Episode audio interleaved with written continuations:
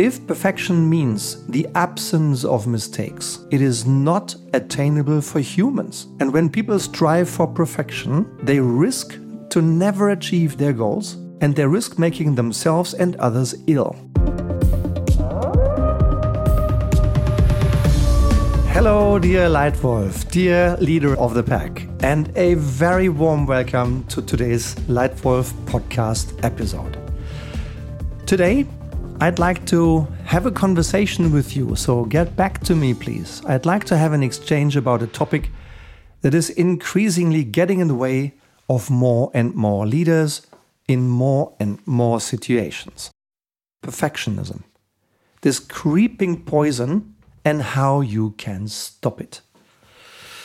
This creeping poison has been part of my work life twice in the last three working days.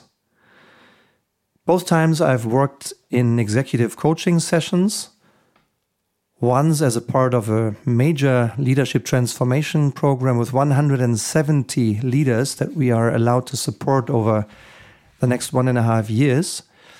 And both times, perfectionism played a role. In the one conversation, I realized that this individual himself was very close to getting to a burnout. And the key driver is perfectionism because he wants to do everything perfectly. And that just almost makes him sick. So he pulled the plug just 5 to 12, and I'm glad he did. And the second one happened just this morning, just before I recorded this Leitwolf podcast. This time, a very strong, very aware, perceiving leader realized that one of his employees, his direct reports, was getting more and more overloaded and overworked. And also close to getting to burnout, I think. And he just uh, recommended him to take some time off. And when he came back, they both realized probably he's in the wrong job and needs to, to stop being a perfectionist. And he now has tools, he has ideas on how to do this, he's practicing them. He'll be fine, he'll be all right. But those two events were just in the last three days, and they showed me again how relevant and how important this topic is that we are talking about today perfectionism and how you stop this creeping poison that prevents development and success. Why do I actually call perfection the creeping poison? Three reasons. One, perfection is not attainable. Perfection is impossible. If perfection means the absence of mistakes, it is not attainable for humans. Because humans like you and me, we do make mistakes. And I'm so glad I had this thought when I was young. I was 17. And when I was 17, I just kissed goodbye to perfection because it's not my standard of excellence. Why? Because I realized that I'm human and that I do make mistakes. Yeah. So um, perfection is not attainable. And when people strive for perfection, they risk to never achieve their goals and they risk making themselves and others ill. So that's reason number one why I think it's appropriate to call perfection a creeping poison. Second reason perfection is not desirable. If perfection means not being able to improve something anymore, if perfection means not being able to help someone develop anymore, it's not desirable, at least not to me. Because most of us, we want to develop, we want to improve things, we want to develop ourselves and others. So why then go for perfection? Perfection is not desirable. Huh? And third reason, perfection is extremely slowing. Yeah? If you strive for perfection, so the absence of any mistakes in any detail, you just slow things down. Decisions are made late, too late, or never, not at all. And this fact that decisions are not taken paralyzes and frustrates people and prevents any action and any success. That's why I call it the creeping poison. And it has effects. Perfectionism has effects on personal life, private life, and in business life. The three most frequent effects I have seen that perfectionism has in business life is it paralyzes. Paralysis by analysis. have you come across this phenomenon? That maybe someone around you was asking for an analysis to take a good decision, which I think is a very good idea. And then when analyzing the analysis, there was 17 more details that needed 17 more analysis. And when they came back, they were still not good enough. And there was another and another and another round of analysis. I call that paralysis through analysis. Of course, you need to do good analysis on decisive, essential things. Absolutely. I love analysis. But it can become a big hampering factor if it turns into paralysis and if no action at all is taken. So, this is a negative effect it can have on business. The second one is poorer mental health.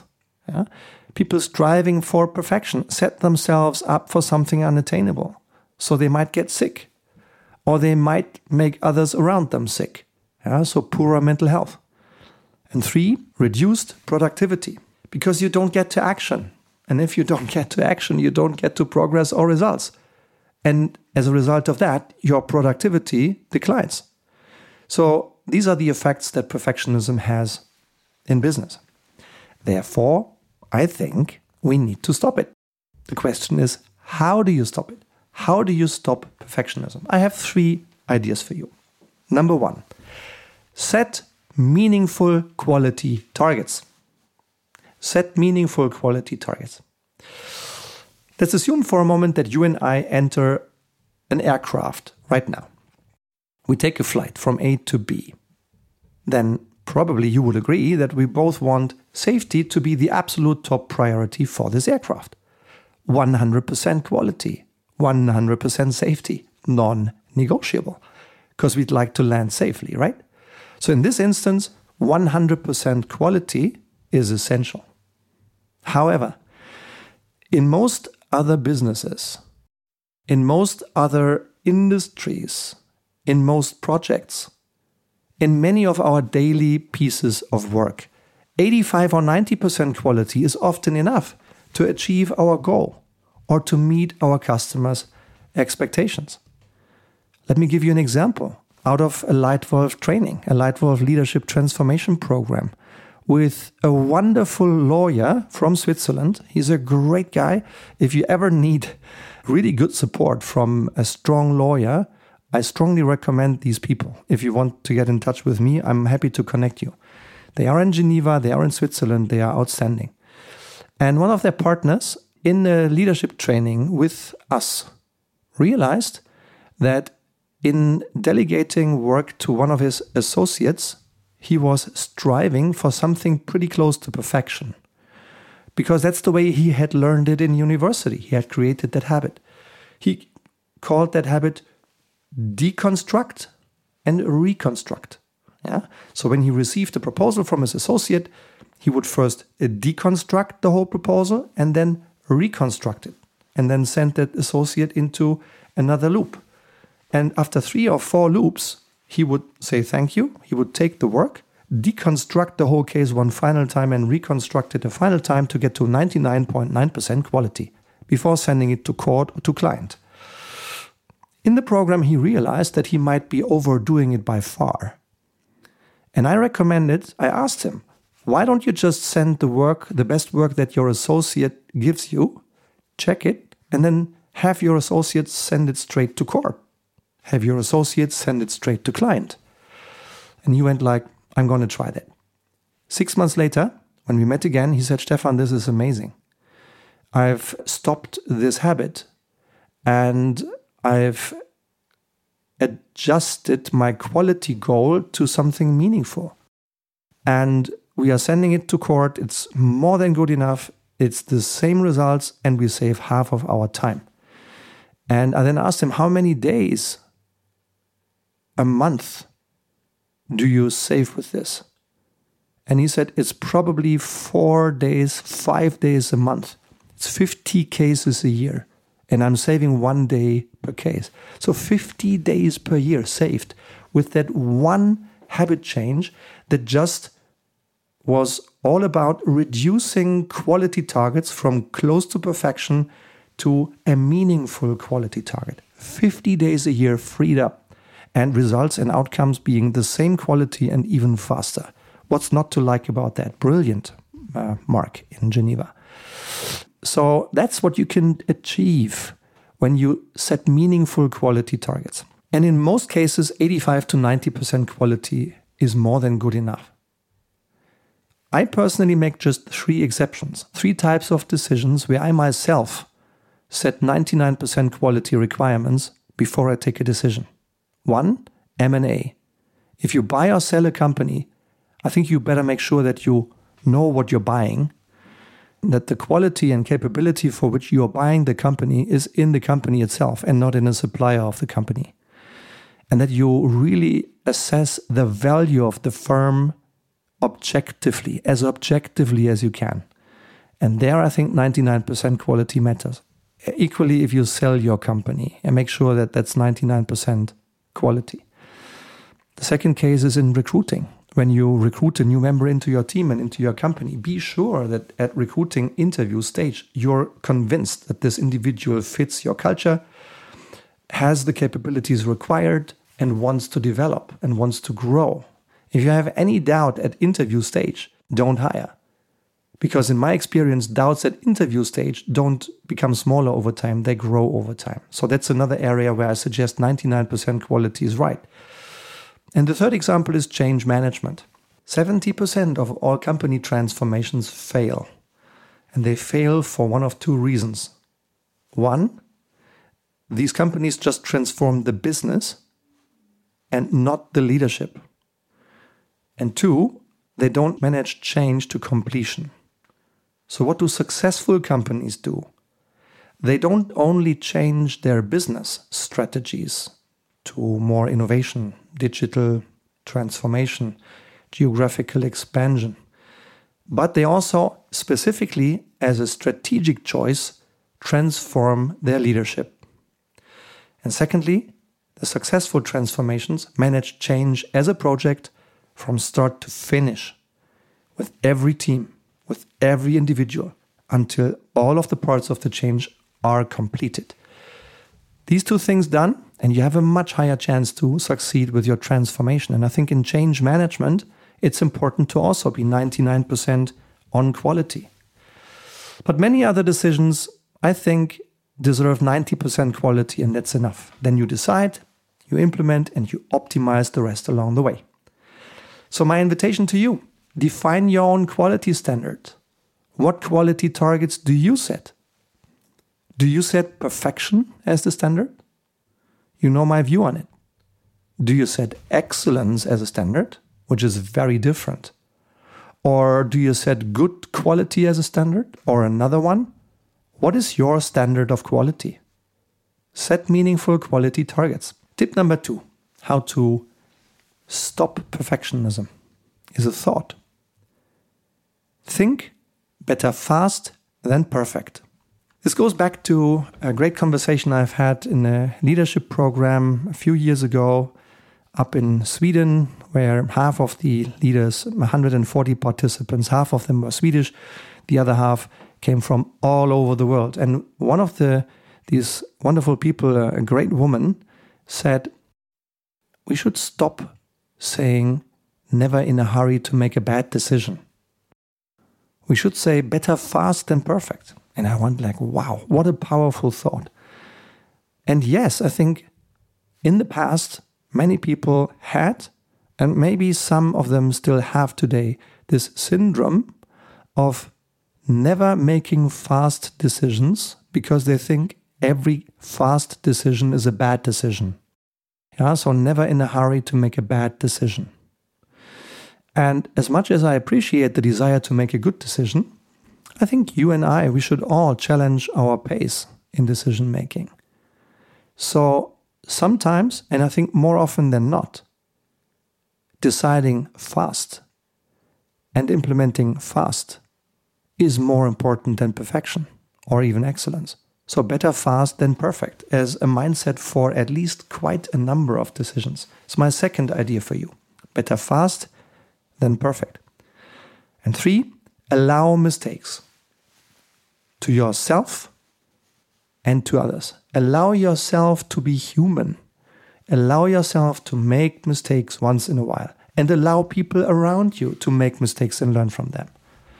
Because sometimes you win and sometimes you learn. Learn mistakes are an opportunity. Mistake. No one wants to make mistakes. I've, I never found anyone who intentionally makes a mistake. We don't.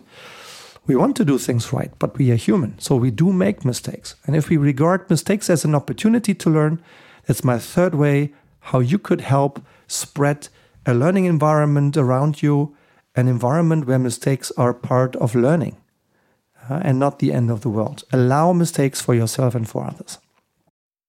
So, these would be my three ideas for you how to prevent and how to stop this creeping poison called perfectionism. One, set meaningful quality targets. Two, think better fast than perfect. And three, allow mistakes for yourself and for others.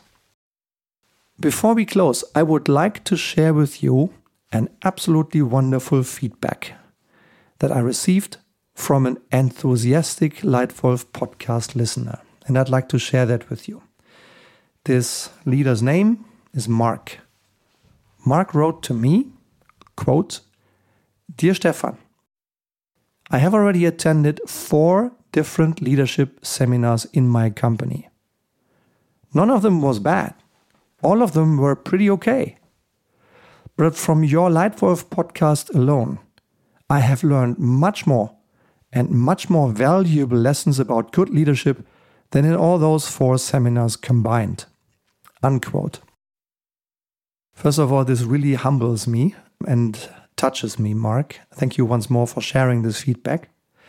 It means a lot to me because I think it shows how these simple things we share here in the Leitwolf podcast can improve lives and can contribute to our vision.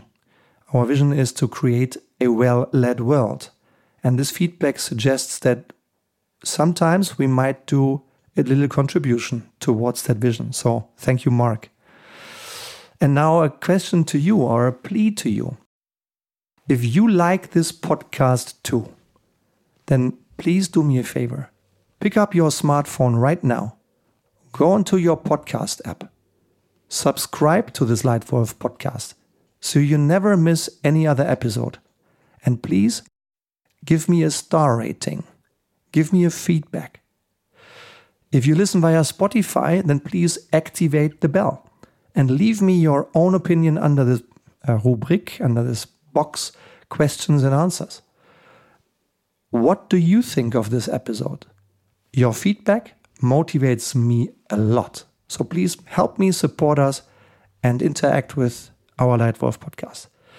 For today, thank you for your time. I hope you've enjoyed it. I hope you found one little nugget that's worth thinking about or even doing something about. And I would be very happy to soon welcome you again, maybe already next week when it's time again to discuss about leadership. Maybe next week you're back here. I look forward to being in touch again. I thank you for your time. Warm regards and thank you. Your Leitwolf Stefan.